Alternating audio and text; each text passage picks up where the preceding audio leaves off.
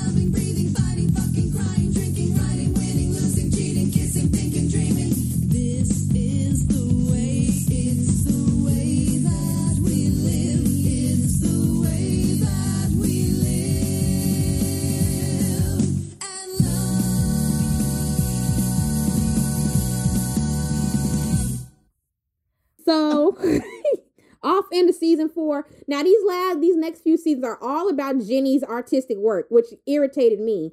Um, season four is all about Jesus. Um, Jenny publishes some of her parts. Um, and it starts with what's called the Stacey Merkin situation. The Stacey Merkin situation. the Stacey Merkin situation is where Jenny has this very somber interview with this New York writer from the New Yorker, and she tells all of her her deepest, darkest secrets. And then the next day, she wakes up to read the Uh. review, and the review was bad. And she said, "Fuck you, Stacey Merkin." That's my Jenny. Did you like it? Fuck you. No. Fuck you, Stacey. Uh. Shut up. She is the worst. Fuck you, Stacey Merkin. So to get back at Stacey Merkin, this bitch. So Stacey Merkin's girlfriend is a survivor, and she knows that Stacey Merkin's girlfriend is a veterinarian. She goes to a, a, a shelter to get an old sick dog, and then goes to Stacey Merkin's girlfriend's job to try and you know become friends with Stacey Merkin to break the two of their asses up. What kind of tra- traumatized shit is this? This Because it's Jenny and she's trash. she is trash. She is more. She she every season she became more and more trash though. It's like they kept giving her different personality disorders. Yes. every like every three episodes. Oh, is that what it was? Just like keep one. Yeah, because like there's very clear signs of specific personality disorders. It's just never the same one.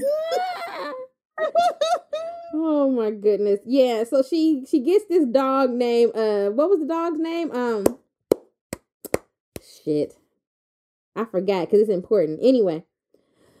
So on to Shane. Shane. So when she when she left the or when she left Carmen at the altar, she goes to Cherie Jaffe land. Now Cherie Jaffe is a woman that that Shane was started was sleeping with in season two. She's a cougar, a married woman, a rich married woman. Um, and at the time when she was sleeping with her before, she had a husband and a daughter, and the daughter had a crush on Shane. The daughter found out, and then later the husband found out, and they all cut Shane off. Um, Shane shows back up in season three. Um, she shows up at Shane's shop. Shane now owns a, a skateboard shop called Wax, and she shows up at Wax because oh, I'm sorry, I never told anybody. We're in season four. Shane's a hairdresser, so she shows up to get her haircut because you know white people like a haircut is like a really big expensive deal. So Mhm. that's why Carmen thought that she was cheating, and she did actually go and sleep with Cherie Jaffe. I like watching um Shane have sex with Cherie Jaffe. Anyway, so when she stands when she stands Carmen up at the altar, she goes to Cherie Jaffe's house, and they are just laying around doing coke and partying and shit. Um, a- after she finally escapes Cherie Jaffe land, she finds out that her her daddy, when he left with the woman, now y'all tell me because I don't remember where she found him. The daddy left Shay behind. Shay is Shane's little brother, but how did she find Shay? Where was Shay at? I don't remember. I don't either. I don't remember that. Cause I mean, she been in Cherie Jaffe land, so he did not come back to L.A. with them. I don't, uh, and even when in researching for the show, I didn't even think until right now. I don't know how they found out Shay was there, but Shay ends up living with with Shane, and Shane, as we said, is an irresponsible. Was Shane a fuck boy? Yes. Okay. Shane is an irresponsible fuckboy who is not capable of taking care of a child, but here she is with a child. Um, and yeah, that'll come back. Let's see. Max enters a heterosexual relationship. So Max is has now, Oh you know, my God. yeah, Max has now really started to feel that he wants to live life as a straight man. He gets a job at some place where they already from the get go is being homophobic toward toward him, but he goes for it anyway. Him and Jenny break up because Jenny doesn't like who he's been on this illegal tea, which has been kind of fucking with him and making him very, you know, aggressive.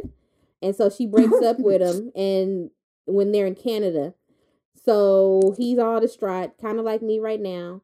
And he, Oh, Wait, hold on. Oh uh, God. rewind. Mhm. So,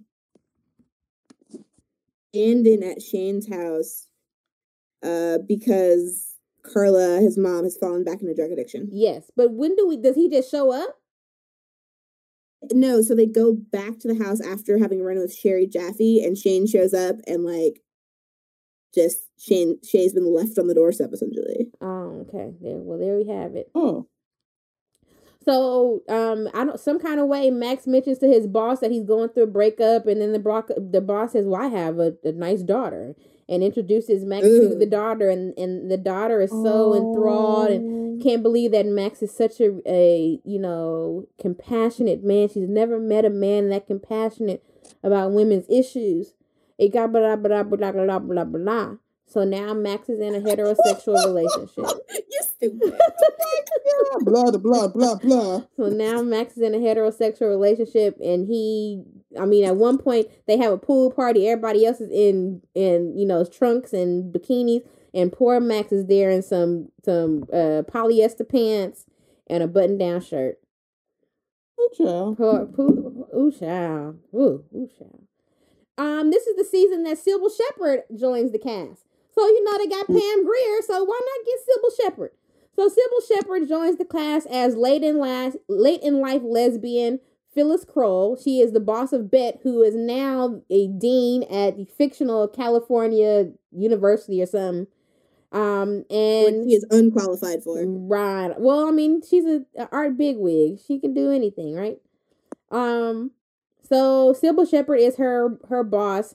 We find out later on that maybe in about episode two or three that she thinks that she might be a lesbian, and we're just gonna leave that there for right then. Oh, my God. You, you guys tell me your thoughts about Cybill Shepherd as the late and light lesbian. Oh, good night.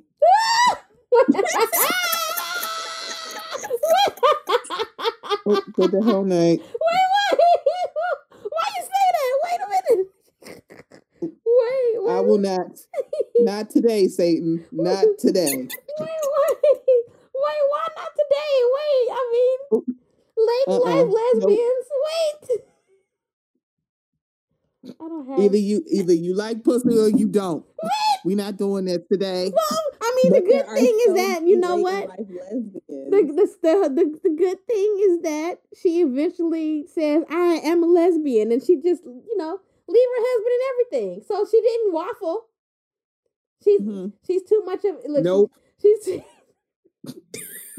Y'all are terrible. Nope. Wait, I would, I would just say I would just say this about Phyllis. I'm gonna just say this about Phyllis. Okay, listen. I'm gonna say this because she is a very organized individual. You know, she really thought about it. Like she really did her research and her homework, and we're we gonna we gonna. Is that what we're calling it? she no, she did Is that what we're doing? She she she Is even, that what we're calling she- it now? she even had no look. She even had a book with like lingo. Like eh, I'm not Oh, gonna well, play it now. she is halfway there. I'm just That's called a saying. research project. And then when she did when she made her decision that she was a lesbian, she wa- she went all for it. She a lesbian now, bitch. Don't don't bother me. She read her notes first, cause no. She did. She did read her notes. Look, she what I will like- say for this, what I will say for this is they took actor that we all love from Moonlighting, who we all think should have been a lesbian on that show, and gave us what we wanted. But that's all I can say for that character. That's it. Yeah, just eh. I didn't think yay or nay about Phyllis. I just thought she was funny. So wait a minute. I wanted to season six. episode. I'm sorry, season four, episode six. Where is it? Okay, yes. Uh, this is a rule that I've learned being a lesbian, and Bette gives Alice the rule, and you know we should all heed the rule. Um, so this is a conversation between Bette, um, Phyllis, and Alice. So just hold on one second. I'll let you get that.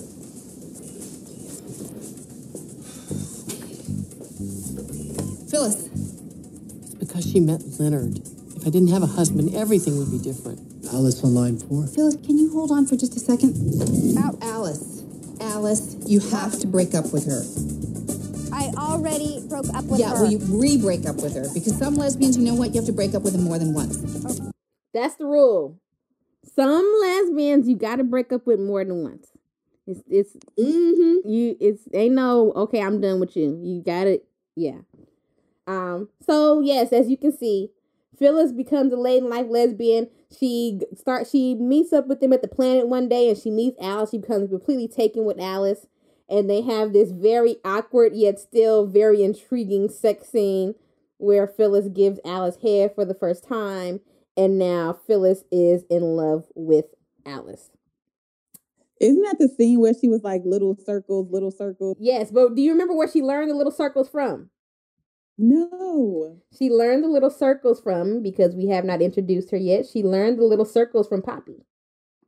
Oh yeah, Poppy did come in this season hmm That's where she because. Poppy had more hits on the chart than Shane. Mm-hmm. My my favorite insult ever was Bette calling Poppy Chiquita Banana. I'm like, that's so racist, but it's so funny. okay, well, we're gonna get to we're we're going to get to Poppy in just a moment. Um, culture clashes. So at this point, Bette, I'm sorry, Tina is still with Tina is still with Henry, but she's trying to get her friends to be on board. You know, with her relationship, she's not liking that she's being shunned by her friends. It's making her feel a kind of way. So her and and um, what's his face, Henry have a party. He invites all his problematic straight friends, and she invites all of her friends, and they attempt to get along with each other. It's full with straight men saying all the shit that you know that straight men say whenever you know they're around gay people. There's the, the straight man that says, "Hey, I'm all for it with men. I mean, with women, but you know, two men, mm mm, mm mm." And then you have the other one that talks about how um, their parents would probably rather them not being lesbians. So, you know, they do all the stuff that we want them to do. But there is a particular scene that I'm going to play for everyone right now where they decide to play the game called Celebrity. Um, and Dear Jesus. and the thing that was uncomfortable to me about well, let me play the scene first, and then we'll talk about what's uncomfortable about the scene. Hold on.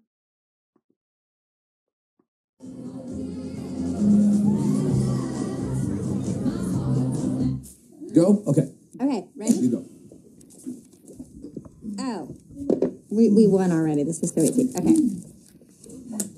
Ready? Yeah. Actress. She was in I Heart Huckabees. Naomi Watts. No, but funnier. Um, she was in Nine to Five. Oh, right. she, Oh, that, uh, Oh, I know, I know. What's her name? Um. Oh. What's her Major name? Major Dyke. She came out big time in 2000. I mean, we already knew, but um, Um. come on, big business. Dyke. Big Uh, business. Sorry, guys. Time's up. Who is it? Lily Tomlin. Lily Tomlin is not a lesbian, is she? Um, hello. Sorry. And he was on the verge of getting it. The gay clue threw him off. Yeah. Oh. Really? Wow. Okay, uh, who's next? Shane. Try me. Oh, uh, okay. uh, huh, okay. Um, um, okay. Uh, Le Tigre and Julie Ruin. Bikini Kill. Ah, Easy. I know it. Thank you. So easy. One more time. No. Kathleen Hanna. What's she a celebrity for? Oh, she just pretty much started the whole Riot Grrrl music I would like scene, to but- say I don't get any of these references either. What's the Riot Grrrl? Really? No. Okay, who's next? This is a little state punk, uh, so I get it. My turn, my turn, my turn. Oh my god! Oh my god! Oh, I don't. I don't know who Terrell Owens is. what? Really? Football. Mm. Oh my god! You? He's the most talented receiver in football. And he appeared with uh, ah, a Desperate Ow, this is old. commercial. She dropped her towel. Okay. The desperate. What? This is excruciating. It was excruciating for me too. Um, Oh my god, that is hilarious. it was that's like painful, and I think the thing that makes it excruciating for me is like they're like, oh, they don't know our gay shit, and I'm looking at them like y'all wouldn't know our black gay shit, so shut the hell up. That's it. It's like you bring a whole bunch of like a couple black people in a room full of white people, and they're like bringing up celebrity, and they bring up Ossie Davis, and they're like, "Who's Who? Ossie Davis?" These, these, these- look, these women on the show didn't probably didn't know who Ossie Davis was until he appeared on the set, and they still probably don't know. He's a legend. He's a legend for what? What he do? You know, do the right thing? No, you don't.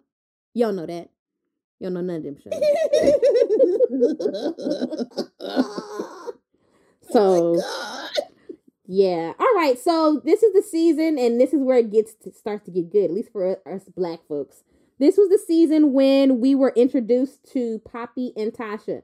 So at the beginning of the Hey, season, um, Alice's chart, which of course it went from being just a a picture on her desk to being something on her wall to being the subject of her KCRW show, and at this point, it's now become a website. Um, it's it's you know it's so funny because what year did we say this was again? Two thousand six, two thousand seven, something like that. Mhm. Um, yeah, yeah. Yeah. it becomes you know it's her blog you know people weren't really blogging as much back then so this was a, a whole new concept for folks um and she creates a blog called our chart which is based on the Which chart I think it's still online. is it oh i want to know if i'm on the I think it's still up. is the chart on there or just our chart Chart was still up.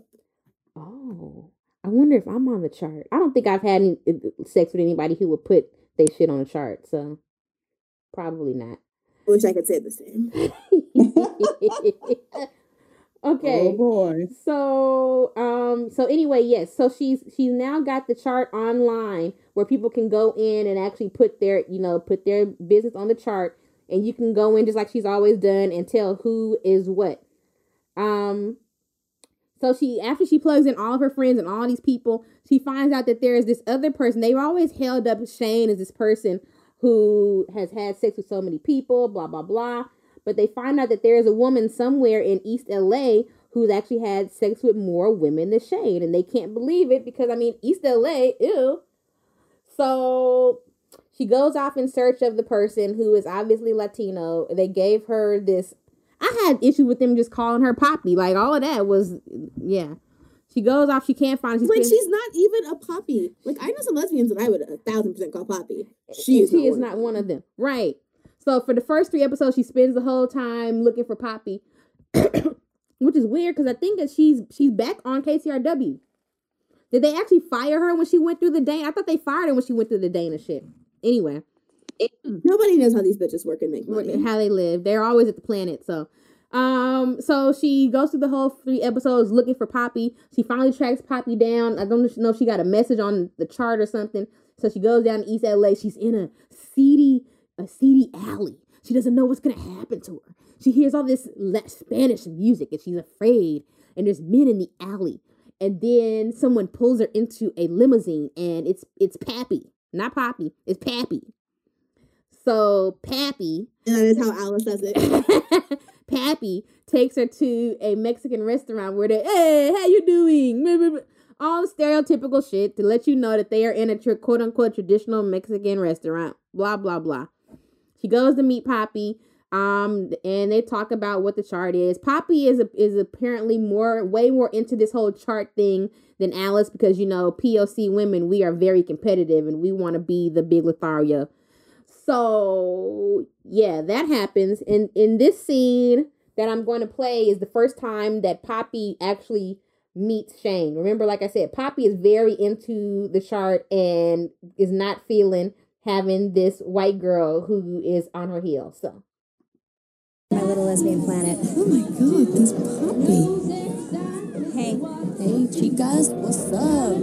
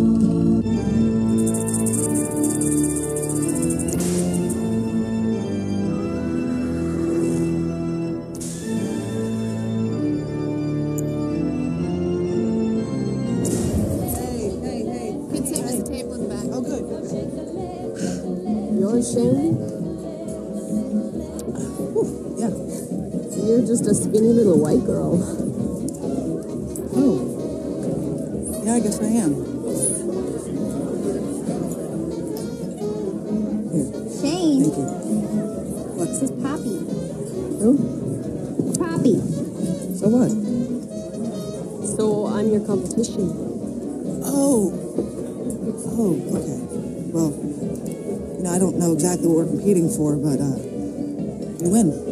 So it was nice to meet you. I'm gonna go sit with that. You gonna come? Yeah. I'll buy you. So that was the first time that Shane met Poppy. We need to let's for these next three sections. We just gonna wrap it all up in this conversation about how the L word completely fucked up when it came to Pappy and then later Tasha. Let's just li- put it all out there on the table. So, but first, let me give you the history. Poppy is, of course, we said Poppy was the one with more hits. Poppy ends up sleeping with um, Alice and then Helena in the same day. Later on, they have a party at, at Alice's house where um, Poppy invites her friends. One of them is Tasha, um, who is a no, that's not where she met Tasha. She met her somewhere else. But anyway, some kind of way you meet Tasha. Tasha is a um, just back from Iraq and supposed to be a big, big black butch lesbian. Discuss. Disgust. because there's so much there's so much to discuss with Poppy and Tasha, all the way down to the fact that they didn't they started with what they thought was a storyline. Halfway through season four, Poppy just gets lost and she just kind of starts showing up random places for no reason. So so, so first she not at the planet, now she at the planet all the time. What? No. Then Like, who's coming from East LA all the way to WeHo to just to, hang out with just to some hang chicks? out with some white chicks and drink coffee. But now suddenly she just there all the time. So she ain't got no storyline. Um, you got Tasha not dating Alice, which is what they should have done. Well, I, well, oh, you talking about Poppy? Yeah, that would have Yeah. been a lot more fun than what they eventually did was put Tasha with Alice. I can't even figure out who put the two of them together. And then there's the whole Like- issue with their, you know, visually their look, not knowing how to even dress them. Like you, you in LA, you couldn't find no black studs or black butchers to tell you how to dress these women. Okay, like it's so much. It's so much.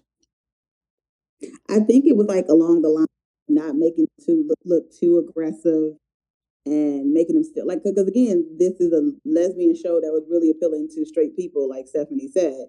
So you don't want to make them too butch or too um studly looking. So they kind of kept Tasha really soft. Yeah. But with all that black and gray, angry. yeah, just angry. That's the other thing. So you saying that we now? I want to go flashback to season. This is before they had the baby, so maybe season two. Side note: I'm about to bring up somebody from Greenleaf because she was on L Word. So it's somewhere around season two. Oh yeah, because that's how that's how they met um the carpenter. So that was season one. Bette and Tina were in therapy and they had there was it was all white people in the therapy except for this one black woman who they were able to pay they paid her as the angry black woman who went after Bette for not knowing, you know, um, not muting her blackness or you know only considering herself a lesbian and not a black lesbian, all this kind of stuff. Who also happens to be Karina from um, Carissa, I'm sorry, from Greenleaf. Um, But like it was a valid point made in a really bad way. Exactly. Yes. Like they like it was important to talk about, but once again, as we said with most of the stuff in the L word, they didn't know what the fuck they were doing.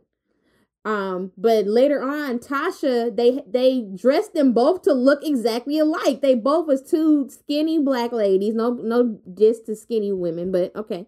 They're both two skinny black women in ill-fitting clothes that always wore pulled back ponytail, very short pulled back ponytail. It's like y'all once again, y'all in LA, y'all can't find nobody do their hair. Y'all can't do nothing. It was bad. Well, and the funny part is that okay, I don't remember the actual Tanya. I don't remember the actress's real name, but that stereotype has followed her because the next thing she made was um, Girl Trash Up All Night. Just a criminal version. Oh. I mean, you talking about the one that played Tasha? demeanor, dress. Literally, the next thing she plays, it's the same thing. She's just a criminal version of Tasha, and then every subsequent thing she's been in, it's that same stereotype. Like it It's- except for when she was in her. something new with Sanaa Lathan, when she plays a, a, a debutante or whatever. I've never seen that movie because the white guy makes me nervous. Yes, she she plays one of the girlfriends, and she's a total film. Like when when I first saw, it, I said, "What?" Like a total film. Not to say that films can't play butches. That's a whole nother conversation. But it was just kind of weird the way that even if you're gonna have her play a butch, like they could have did better. They didn't know how to write stories for them. They didn't know how to, you know, dress them. It's like they just some they read some article somewhere that said the L word don't have no black and brown people and just threw them in there and then we're gonna see what happened. Hmm. Sound about right. Yeah. And then the only reason that because we'll find out when we get into season five, Poppy goes away. The only reason that they kept Tasha is because they were able to rally around her with a don't ask, don't tell storyline, which we'll get into in season five. That's the only reason. Otherwise, she would have been gone too because they couldn't stylistically. They just could. Do you know there was this rumor, and I've never been able to see it substantiate if it's true or not. And we'll talk about this again in season five as well. There was a rumor that they did actually film an episode of the L Word for Tasha at the catch that never aired. No one has ever been able to Oh. substantiate if that's true or not, but it feels like it based on some of the characters that they tried to bring into Tasha's life. It feels like that would be accurate. I'm really glad they didn't do that. I would have rioted. They rioted. later on in season five, we're gonna meet these women called the. Co- I'm not gonna get too much into because I want to talk definitely about that. We meet these women that are that are um represent a team called the Coco Girls, which it sounds like something that would happen at the catch. So, but anyway, okay, so that happens with Poppy and Shane. We are no that those are one of that's one of the major big problematic things that the L word is going to have to fix for this reboot. If you're going to have people of color, you got to be able to accurately portray them. They were able to put they were able to wrap Carmen up in what they want her to be. You know what I'm saying? And, aside from when they sent her to East LA to visit her family, she was very much like these white women. When it came Yep. to Tasha and Poppy, they couldn't handle women who were not just like this, these. Even the, the characters couldn't handle it. The writers couldn't handle it. Nobody could handle it. So, too much butchness. All right. So here's an interesting question: Is this where the L word jumped the shark? Was was putting Tasha and Poppy into the L word? Was that when the show itself jumped the shark? Do we all know what jump the shark is? Yes. Uh oh. Someone doesn't like that. I term. watched Glee. I know. So, Yes. for listeners who don't know, jump the shark is a moment when something that was once popular no longer warrants the attention it previously received and makes an attempt at public at publicity publicity which only serves to highlight its irrelevance. It, the the term comes from an episode from Happy Days where they try to um, revive. I guess you want to say if you want to say revive the image of Fonzie by making him jump over a huge shark. It didn't work and it has never worked. Some other instances of jumping the shark. Usually, when shows jump the shark, they bring in little kids. It's a family show that brings in kids. The Brady Bunch brought in Arthur the cousin, didn't work. Um, the Cosby Show brought in Olivia. Eh, eh. I mean, people liked her. It didn't really save the show. Um, so you generally that's what's considering jump the shark. Do we consider Tasha and Poppy when the L word jumped the shark?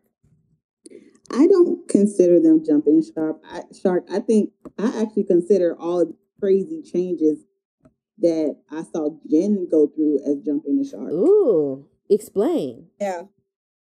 Like she went like crazy. She literally, like she was somebody was saying, they feel like she went through a personality disorder that was unnecessary. Like I think they just kept piling it on, piling it on, just to make it seem like outlandish and get you to watch. But I think it was just completely boo boo. Mm.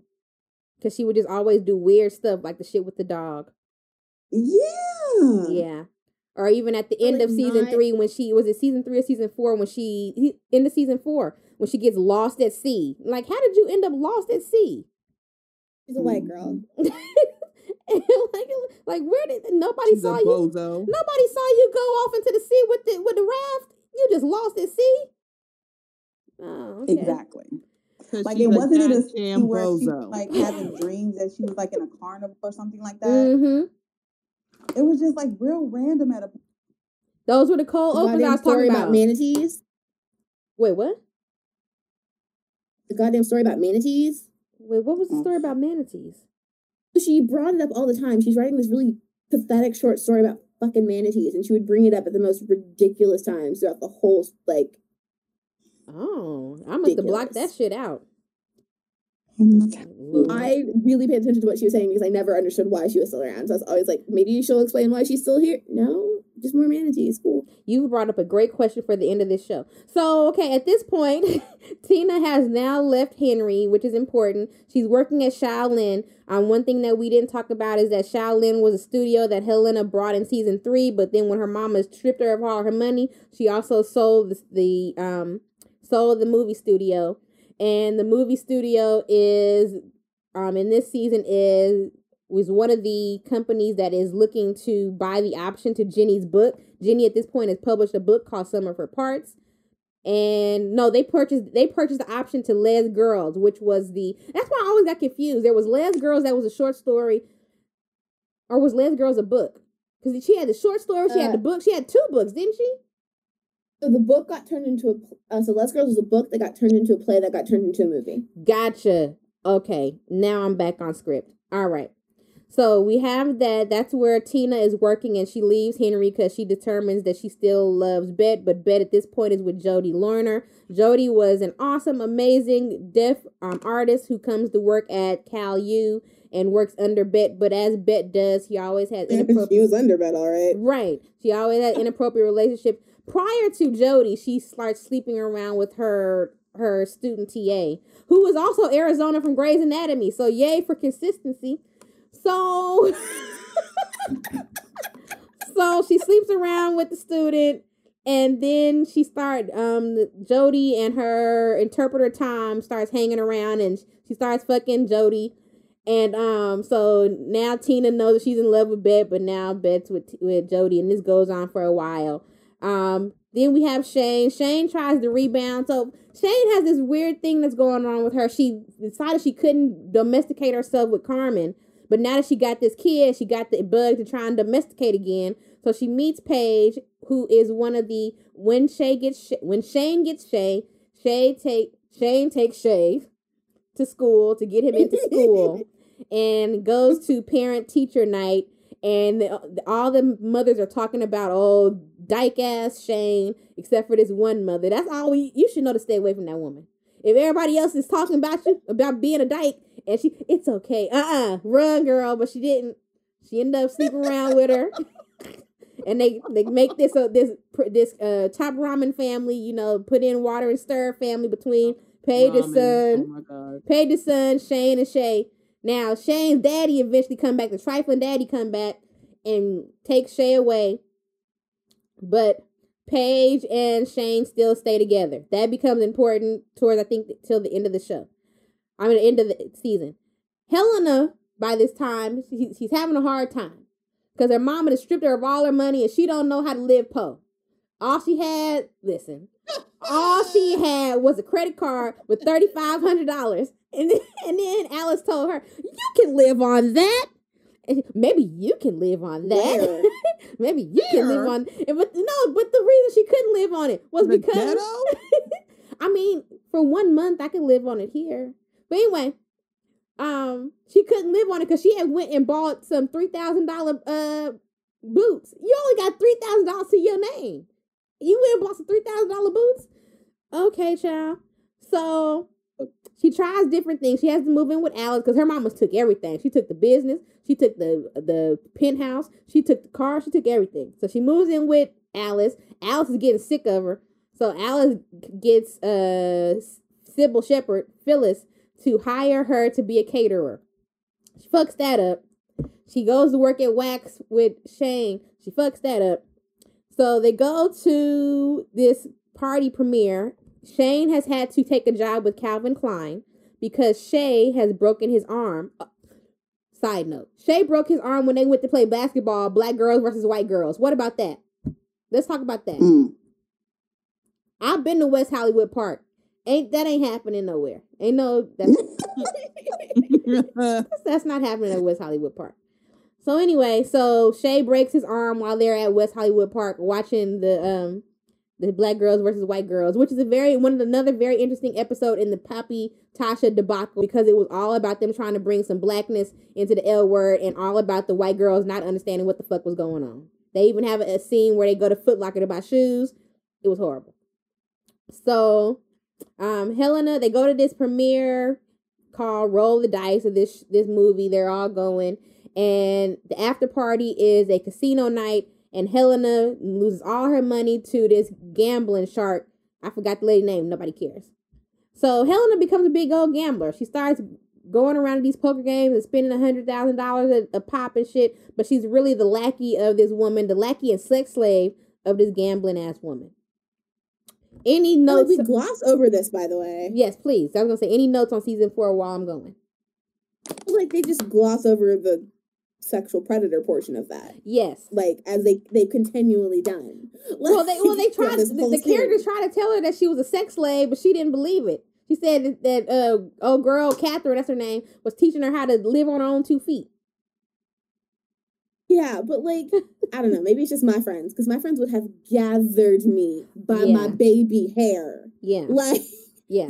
this would not have been happening. They're just like, oh, cool. We told her that didn't work. I'm like, this is why Jenny died and no one noticed.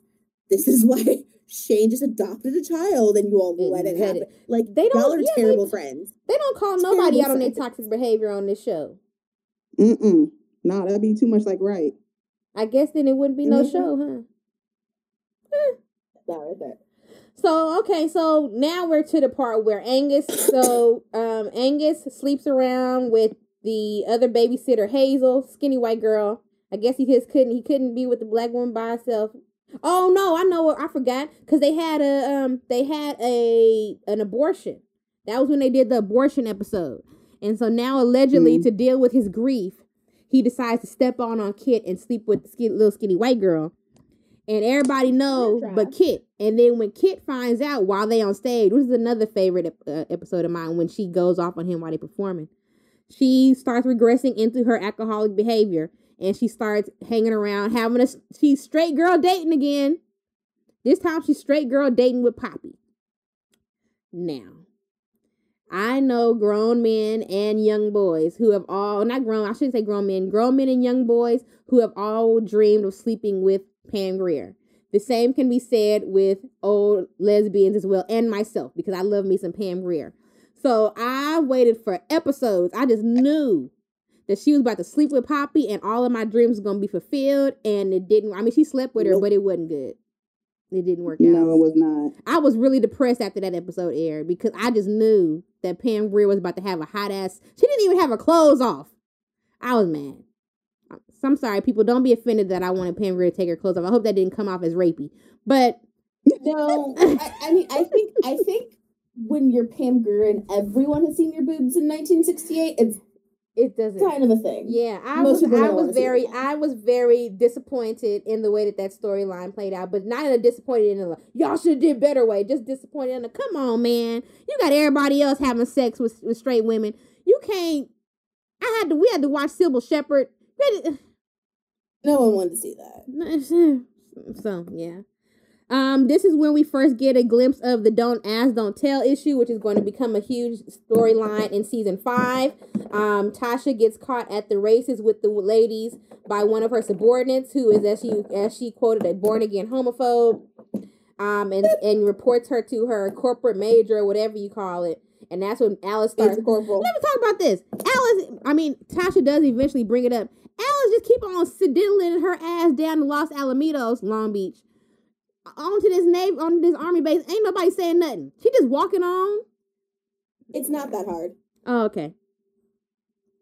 It's full stop. not that hard. Cause she just just diddling her ass down there all the time. Oh, anyway.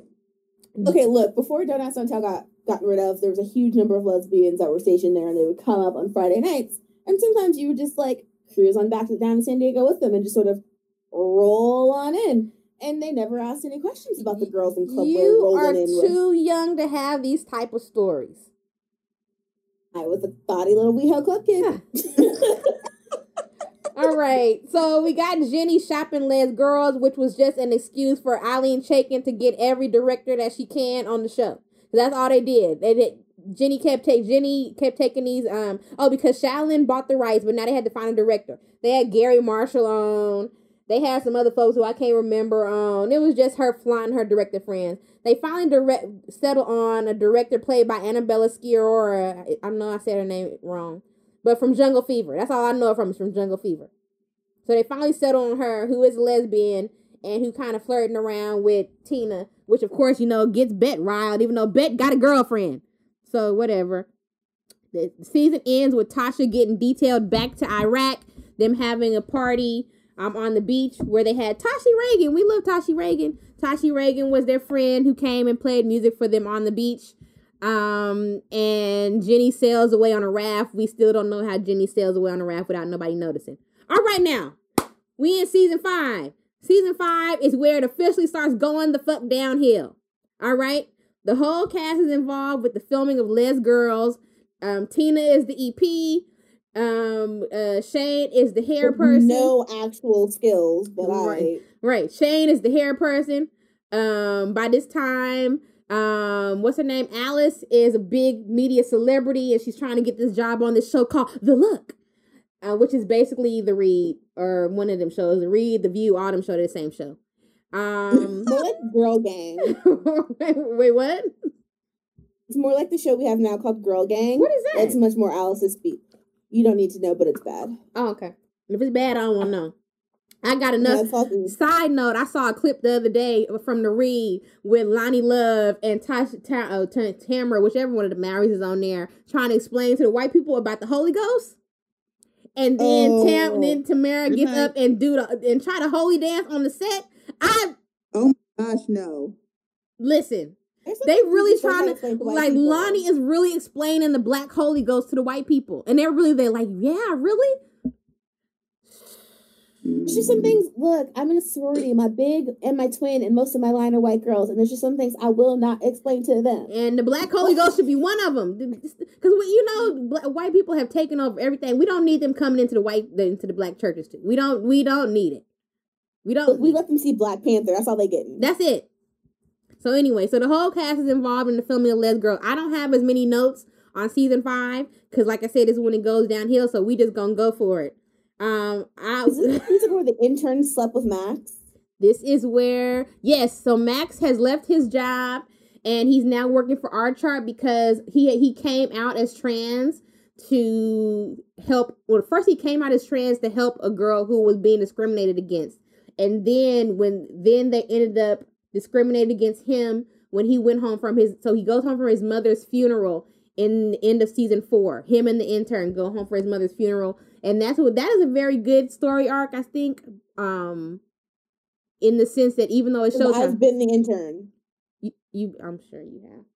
I've been the like, okay, look, trans dude, this is not my business, and I'm gonna be slightly offensive, but like, you got some body issues that we need to work That we out need to because I work want to sleep with your body. Yeah, because he starts It's sleeping with the perfectly intern, selfish. and that's why he You calls off shouldn't his. do it. Yeah, that's why he calls off his top surgery because, in the words of some crass person on the OurChart site, his girlfriend liked his boobs, so he calls off his top surgery. Oh, That's some crap. the, the, the everybody every time they would read something from the, a comment from OurChart, it was just hella transphobia.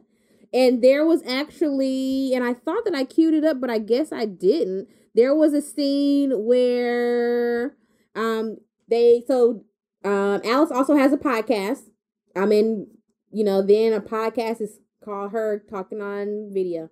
So she interviews Phyllis, and Phyllis has her little book out where she's talking about all the lesbian terms that she's learned. And she says she doesn't know what the T in LGBT stands for. And Alice says, it Live stands, in LA, ho. right. She said, it stands for tranny. Oh.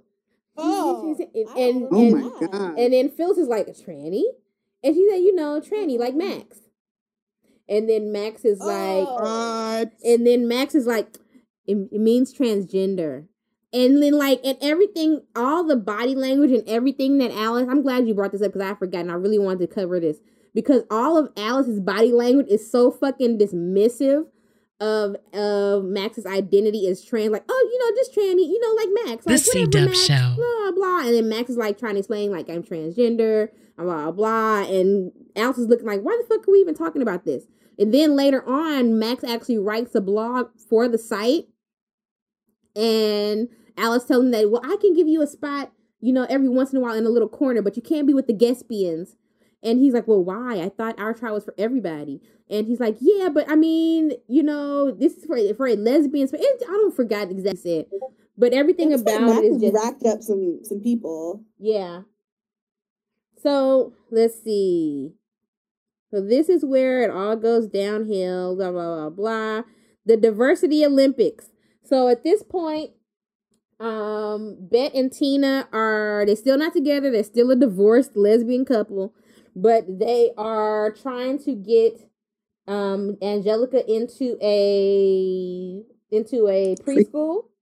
And they're going back and forth at times because they're you know tina is always saying that bet is trying to pass on her neurotic controlling issues or overachiever you know tendencies that she got from her dad onto angelica so let me see so this is where they're they're going to the preschools and they're going through all the different identities that they have to cover in order to get accepted into the preschool let's see what else ah Helena goes to jail, and we gotta talk about this. Helena goes to jail because she what did she do? She stole the money from Catherine because she finally figured out that Catherine is using her. She stole the money, she hid it.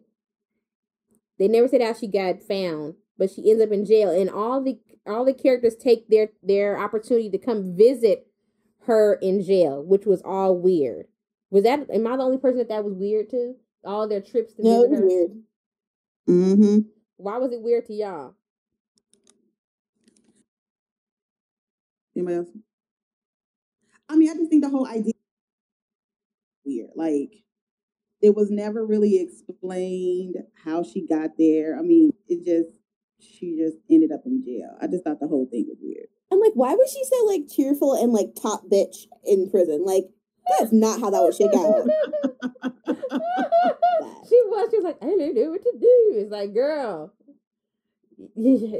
I, the, the thing that was problematic. I'm not. I don't know if I want to call it problematic. I'm trying to stop using that word so much.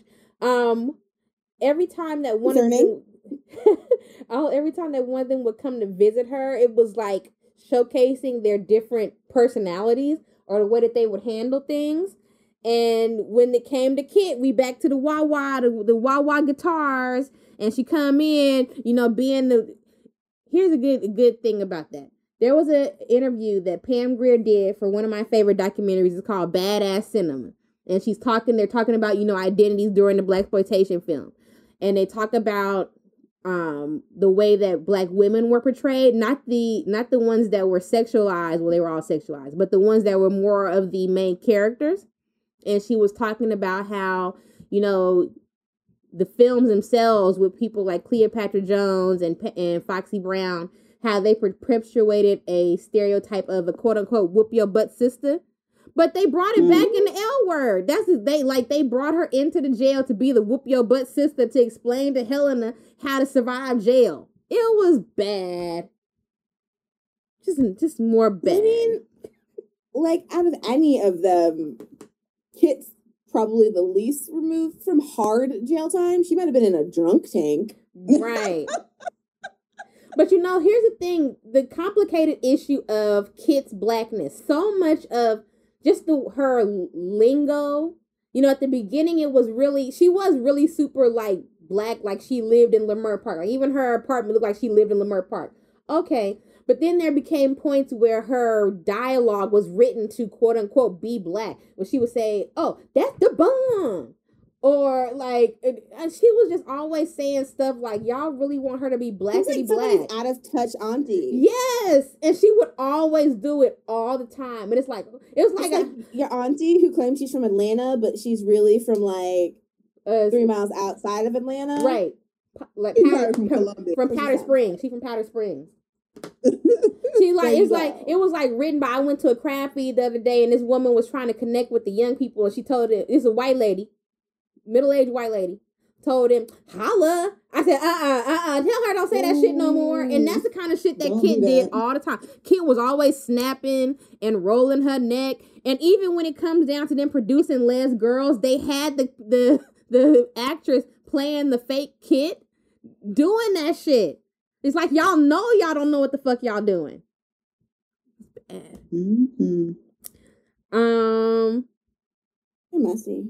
Pretty messy. We we covered the transphobia. Um, season five was the season where it became a whole lot more apparent the transphobic issues and the way that they were actually dealing with um, Max's situations. And Max actually starts to date Jodi's interpreter, um, Tom, and you don't really see it much. Oh, I know. Who was a fuck boy. Tom is a fuck boy, and when we talk when we talked about the reason or the way that Tom left, Tom was a major fuck boy. But but Jodi was kind of a before she met Bette, she apparently was too. A fuck girl. This is true. Also, on a slight rewind, so we were talking about like the blackness of the show and the writing. What I find funny is that like one of the major writers for the L Word was Guinevere Turner, who slept with Tracy Chapman, who's like the blackest of black you can get. So I'm like, did nothing rub off on you? Wait, you said she was the head Like- writer? Like heavily wrote and contributed for the first two seasons officially, but like was clearly ghostwriting for the rest of the seasons. Like very clearly, you can tell when her writing was like apparent.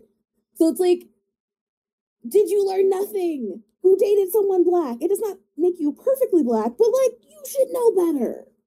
I will say this: she dated Tracy Chapman, and no diss to Tracy Chapman, but it explains their stylistic choices for Tasha.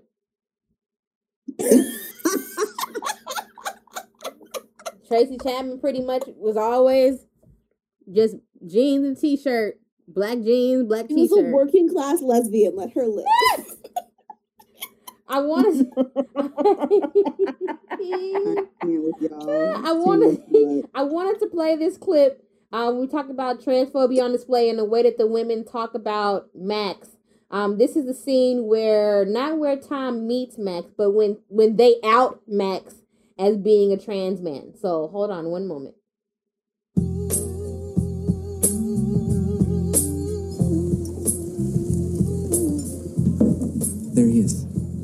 Beautiful boy with the crystal blue eyes. Max? He's gay, right? Please tell me he's gay. Um,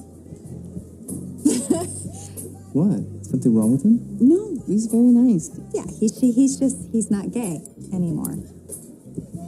Anymore. So he used to be gay. Well, not exactly. Well, not exactly. He used to be a lesbian. He's a trans man. Oh, I was just like, what? this Y'all doing a little bit too much. right, like y'all felt that y'all had to warn him, and eh, that- there we go. It was very. There was times when it was very He's so subtle. nice. Yeah, there was times when it was very subtle. Like, come on. Um. All right. So season five, we meet these strange characters called Dawn Denbo and her lover Cindy. Now, maybe somebody can confirm this for me or not. I heard that Dawn Denbo and her lover Cindy were supposed to be built off some real people from the Miami scene. Does, has anybody ever heard that? Yes, I've been told that by multiple people, and no one knows if it's an urban legend or if it's true. But it's definitely But circulating. it's certainly been circ. Okay, so I knew that I wasn't crazy, but I guess we'll never, we'll never know. Dawn Denbo and her And lover, the Cindy- VH1 special will come out in like five years. right? So Dawn Denbo and her lover Cindy were supposed to be lesbian nightlife people who moved there from Miami, and they don't want to quote unquote compete with the planet. But then they do what people do: they go off and they have a, a threesome with Shane, and then Shane, being Shane, and them having sex with with uh, the femme because clearly when you ask, "Is this okay with your girlfriend?" she's gonna tell you the truth because you know that's smart. And so now they're in a turf war with Dawn Denbo and her lover Cindy. And amongst the things that have happened, they released some rats into the planet and got it shut down. Um, they got Kit robbed um, at gunpoint and some other such things. And later on, Well, when from what go ahead. from what I heard, again in the club scene, slightly more potentially. This is another story I heard based on um as the competition for a girl bar. That's also the story that I heard when the show was out. Wait, say it again because you cut out. It was a competition for girl bar. Yeah, so like girl bar was still a thing, but truck stop as like attracted a different clientele, but they were trying to be like competing things, and that's where Dawn Denbo came from. But that's just we were at girl bar or not at girl bar at um truck stop. Lord Jesus. That's potentially part of the mythos as well. All right. Well, I don't know. So through the course of season five, they do start production on Lay Girls. Um, um, Alice also gets the job on the look where she finds out that they their job or they want her to out people because she had a the reason she got a job is she had a situation where they went to an elusive mansion party and she saw a black, of course, basketball player who was there and then found out that he was a homophobe and she outs him on the internet. Remember, this is in the early days of YouTube. Those such. parties are real, by the way. Oh yeah, I'm sure they are. Oh, I believe Oh yeah, and I want to be invited to one. right. But oh, you I'm don't. sure they you are. really, really don't. Um, so she gets a job at the look. Um, there's we meet the character Adele, who is a stalker fan who becomes um who did she becomes Jenny's assistant. And we also meet the James Bond girl named Nikki, who is very hot in Hollywood and who becomes the star of Lay Girl. Um, and a lot of the season is around the irresponsible behavior between Jenny and and um and Nikki. And then eventually, after they have been outed, they all go on a Subaru Pink ride, which is dedicated to Dana. Um, and that is where a lot of secrets are exposed, as generally happens on these type of trips. And that's when, oh, I'm sorry, we missed the fact that Bette and Tina have been secretly sleeping around behind Jodi's back. And on the Subaru Pink ride, Jodi finds out. Um, also, um, Shane has been sleeping around with Phyllis, his daughter, because by this because by this point, Pay her she has broken up with Paige because she figured he figured out that she can't be domestic, and Paige has burnt down Wax. So Wax is no more because Paige burned it down, which is the big lesbian moral of the story: stop sleeping around with people. Um, so a lot of it centers around lay girls and also centers around Tasha's fight to stay in the military. Um, and she talks very passionately about how she separates her her career in the military from her identity as a lesbian and her reasons for wanting to stay in the military. So that is season five. Um, season six. I mean, things happen in season six, but we are running short on time. Season six is all about the story arc around what happened to Jenny Schechter. So we're gonna tie in these last two sections together because that is the ending. Who killed Jenny Schechter? Why the fuck does anybody care? So through the course of at the end of Don't care. We're glad that bitch dead. Right. At the end of season five, Adele takes over production of Lay Girl after she blackmails Jenny when um, with a videotape of Jenny sleeping with Nikki because through the course of the se- of the season, her management has been trying to pull her out because they don't want her to be in a lesbian film. She's a star on the rise. They think it's going to kill her career. So Adele takes a video of them on the Subaru Pink ride, and shows it to the management team and basically blackmails her when the director set. They ban Jenny from the set, and then eventually Adele bans Tina from the set because she does not trust Tina. Adele bec- becomes completely different than who she was. She becomes this fierce bitch herself. Um, so by this time, now at the end of the season, um, they have a party to sum up, or the, the rap party for Lez Girls, and they find Jenny dead in a pool at Bette and Tina's house.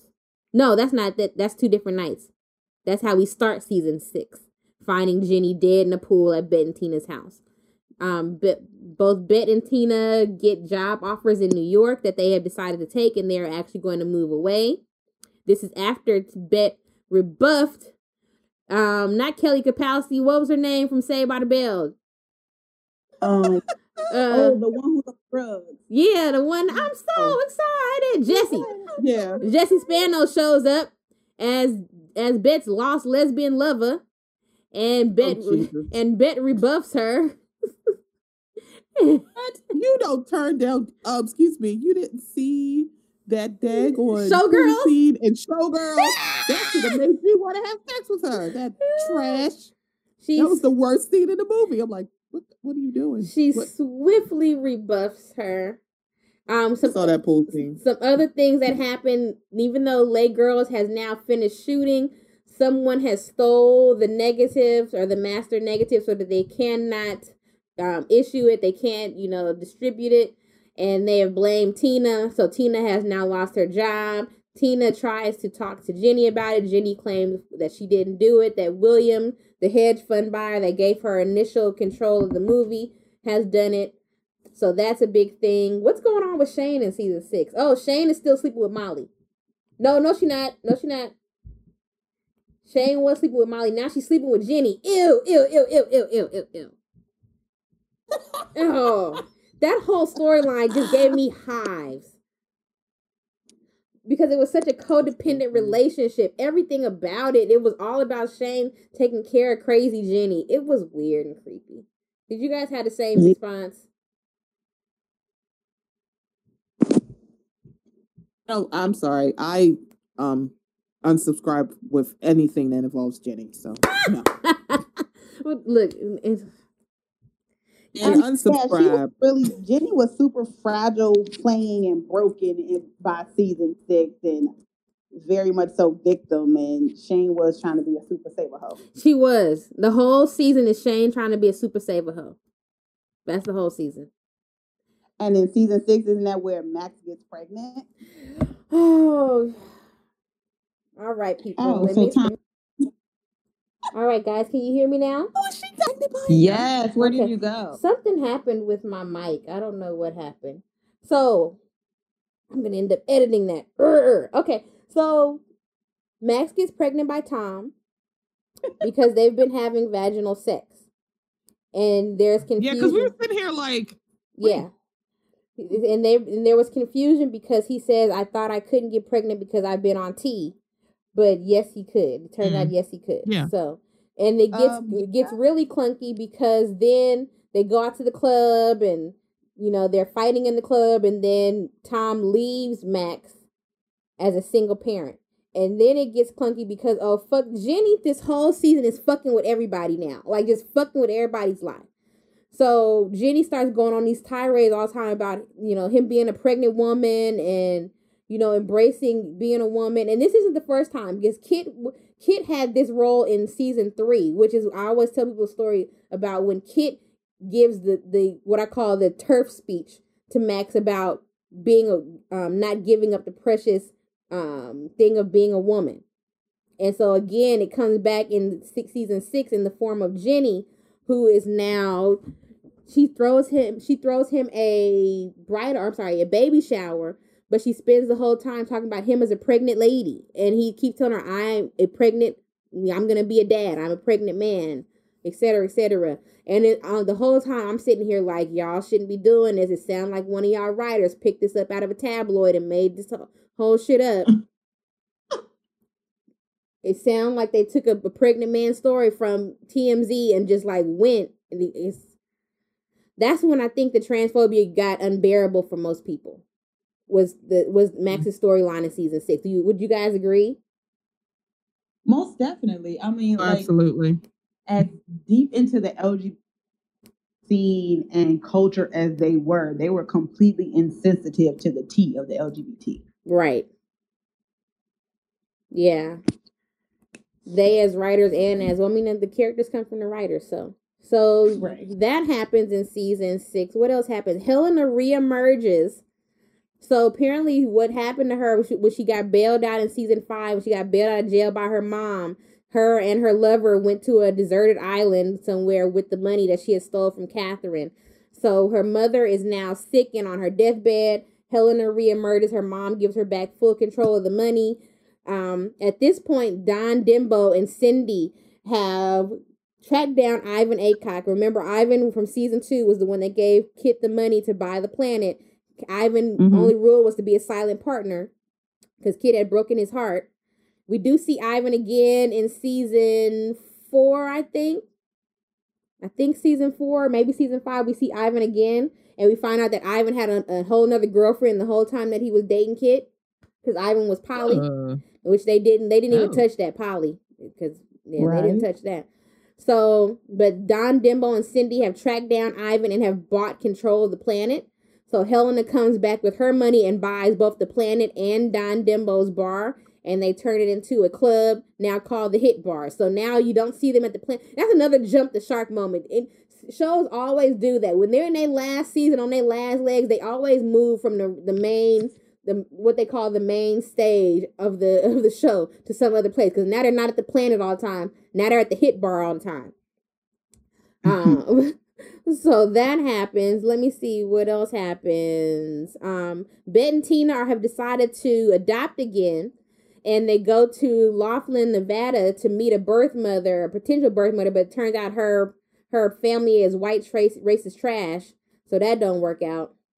Max begs them at the baby shower to adopt it. That's just what got, what got confusing. They couldn't find a baby. Max wanted them to have his baby, but they wouldn't take it. Hmm. It was weird. It didn't make sense. Jenny steals Alice's movie script idea and sells it. So now, so now she on the outs with Max for c- continually calling him a pregnant woman. She on the outs with Tina because even though Tina won't admit it, she she knows that um that Jenny must have stole his negative. She on the outs Mhm. with Bette because she she tried to tell um Tina that Bette. I don't think she ended up telling Tina, but she accused Bette of sleeping around with Jesse Spano. So she on the outs with Bette for trying to ruin their relationship. And now she on the outs with um Alice. with Alice for stealing the movie script. So Jenny, I'm sorry, Alice and and and Tasha end up so by this time Tasha has gone through a whole trial, which we totally glossed over for good reason because it was a crazy trial. She decided to go ahead and let herself get court martialed, so she's no longer in the military. She's going into the police academy. But now her and Alice are in a thruple with the girl from the, the gay and lesbian club. Not gay and lesbian, the gay and lesbian center in LA. And they they put together a dance marathon to raise money for the center. Meanwhile, at the hit bar, Kit and Helena have gotten a new DJ called Sunset Boulevard, who is a drag performer. And it turns out that Sunset Boulevard, who is a drag performer but is a straight man, is in love with Kit and hits on Kit, and they become a couple.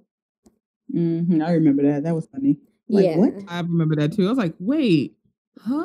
Okay. Did it come out of nowhere? It was just like, huh? Okay. Well, I mean, it, I guess for some people that is a job, It- it and that's it. Yeah. And well, the thing that came out of nowhere was just first she was with she was sleeping around with Rock. You know, you know Charles Dutton. She sleeping around with Rock, who's a married man. Then she starts seeing sleeping with Angus. Ooh. Then she was by herself. And now for five minutes, because literally only five minutes, this literally happens the second to last episode of the show. She gets with Sunset Boulevard. So okay, that's nice. Um, they have a dance marathon where Alice and and uh, keep forgetting her name. Tasha and the girl in the thruple are Salt and Pepper. That was interesting. and so finally we get to the finale. So Bette and Tina are going to be moving to New York. New York. And Alice wants Tina wants Tasha to make a, a decision about her relationship, whether they're gonna stay together or she's gonna get with the girl Jamie. Um Jenny ha- is putting together this video to say goodbye to Bette and Tina. So all the characters from over the years do this video. Oh, la, la, la. They all do this video to say goodbye to Bette and Tina. Meanwhile, all the ties are getting tied up. They find um, Tina find no, I'm sorry, Shane finds the negatives for Lez Girl in the attic because of course Jenny fucking did it. Of course she did it. Jenny fucking did it. Of course she did. And then someone finds Jenny dead in the pool. And they are all get they we end the show with them all getting whisked away to the police station to give their um their statements about Jenny's death. The end of the L word.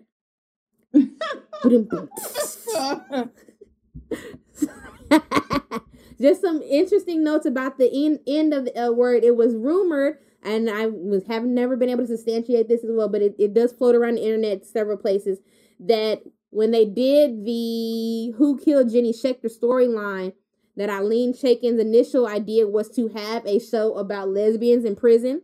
So they always say that she had the original idea for Orange is the New Black before, but for whatever reason, it never came to fruition. Um, if you go on YouTube, they do have the the um, interviews, the interrogations of all the characters, but it don't really mean nothing. It don't solve nothing. There's never been an answer as to who killed Jenny Schecter. Although some people hypothesize that Alice killed Jenny Schecter, and that the show in jail was going to be about her time in prison. The end. So now that we have completely wrapped up the entire series of the L word, I would like to get final thoughts on the series as a whole. First, starting with Lucy. I think as a whole, if I put myself back in the time the original airing of the L word, it was fun. It was lively. It was nice to see lesbian representation, and I enjoyed it. If we fast forward to who I am now and I try to watch it, I am searching for reasons of why did I like it in the first place. and I oh. And going forward with this new reboot, I am praying that they get some people of color on the writing staff and that there is more relevant representation of LGBT life as we stand today. Because if they don't, it will not be watched. Mm-mm. And they know that people are going to talk in this era now, social media and blogging for real. Oh, we ready to talk all the shit. Are we going to drag you? Yeah, yeah, we ready. Stephanie, what is your final summation of the series? Our resident Kit Um, Porter. to redo this show, please do not do it for eyes like mine. Okay. Please do not. Well, no. Do not do it for straight eyes. Okay, I get that. Don't. It's like don't do it for us. Don't try to dumb it down because we so stupid that we don't know nothing. We I know we stupid. I get it. We stupid. But um, yeah, be, be more authentic. Stories, because you know, as much as I love the fashion of the L word, um, and I loved seeing uh, excuse me, any reason for me to see Foxy Brown on a screen, I am going to be here for. So that is what drew me in. So yeah. I love it for what it was, but I know how ooh, problematic is. I know it's a word we're just trying to stop using, but how problematic it was for people who don't have eyes like mine. Got it. For it, it- you know, it's like yeah, it probably wasn't the best representation for queer folks. I- I'm pretty sure. Um, but they sure did dress nice. They they look, they did. I mean, They sure they dress nice. That was my ta- that's my takeaway. that's a good Um, be takeaway. prob- Be problematic, but make it fashion. That's what it was. Well, I guess my final summation is similar to both of y'all's. Like I kept ever since they started mentioning this idea of a reboot. I like I have posted incessantly on Facebook. The world is not. I think I wrote a whole article about it on my Medium page. About like the world does not need another L word. We don't need another L word. We don't need another well, but it's not that we don't need another L word. It's just that we need it to be we're in a different time now. Um, we need it to be done better. I think that the L word tried to, you know, because there were no other besides queer ass folk, there were no other LGBTQ shows. I think their major failing or- or why they failed. Well, two reasons why they failed. Number one, because they didn't have nothing but but queer white women in the writers' room, uh, except for yeah, they didn't have clearly. I mean, they must have had some POC, but POC don't always translate into representing POC, if you know what I mean. So Mhm. you know, they tried to they tried to cover all their bases, and they just weren't equipped to do it. And I'm like, if you're gonna do it again, I would love to see when I say go back to seasons one through three, like the original soul and heart was to just just show the community. You don't have to aside from making sure that you are that you are being authentic in representation and not making your characters problematic. I mean, we gonna know that if these are rich white women in West Hollywood, they probably are not um they probably not interacting with black folks that went to the catch. They're not. They're not, they're not, they're not, they're not. So some of the things that you can do is do like we said Ryan Murphy did. And I don't know, do you want to create another show?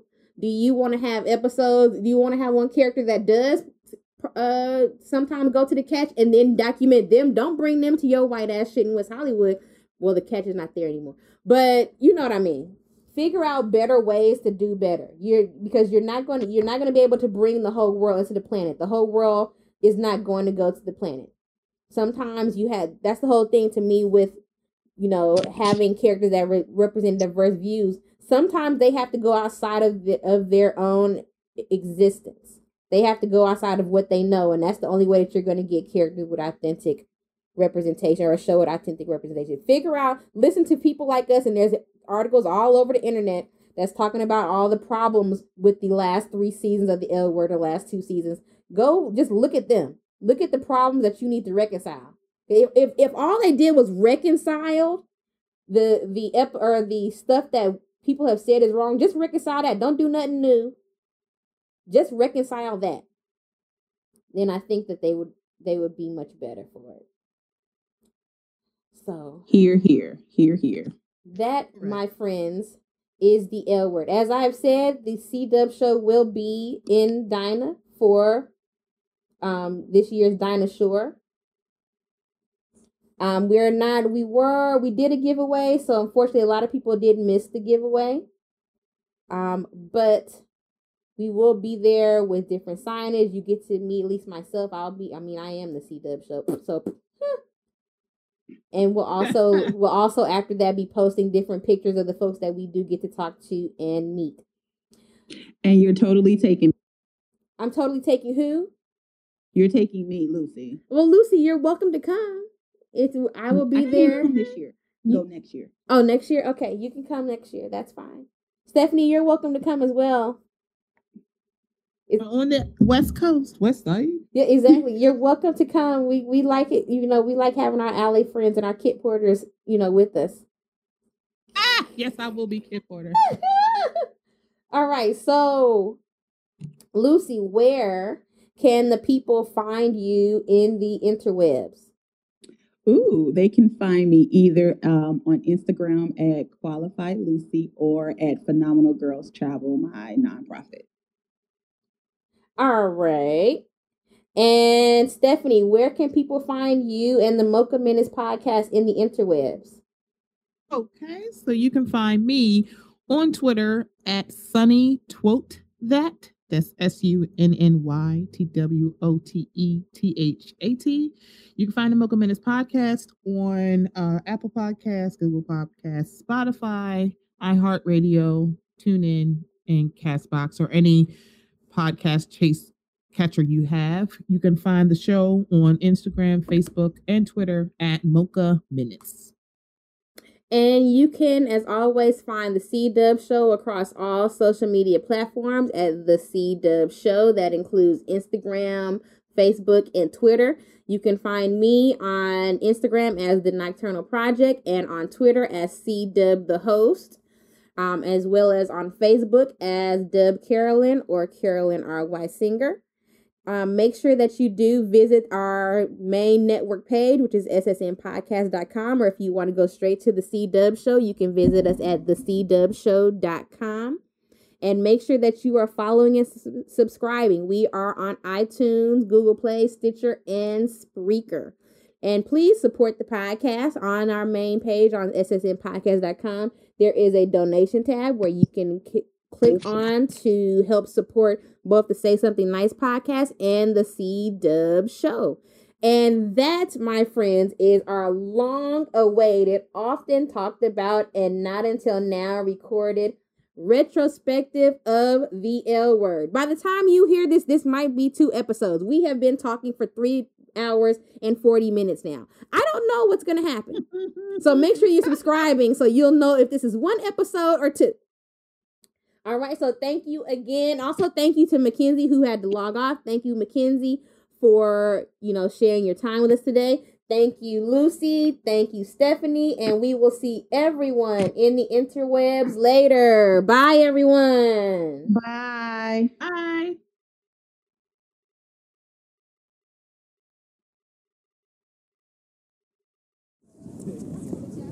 Cause they're, they're just transformations, variations, alternations, deviations. You know,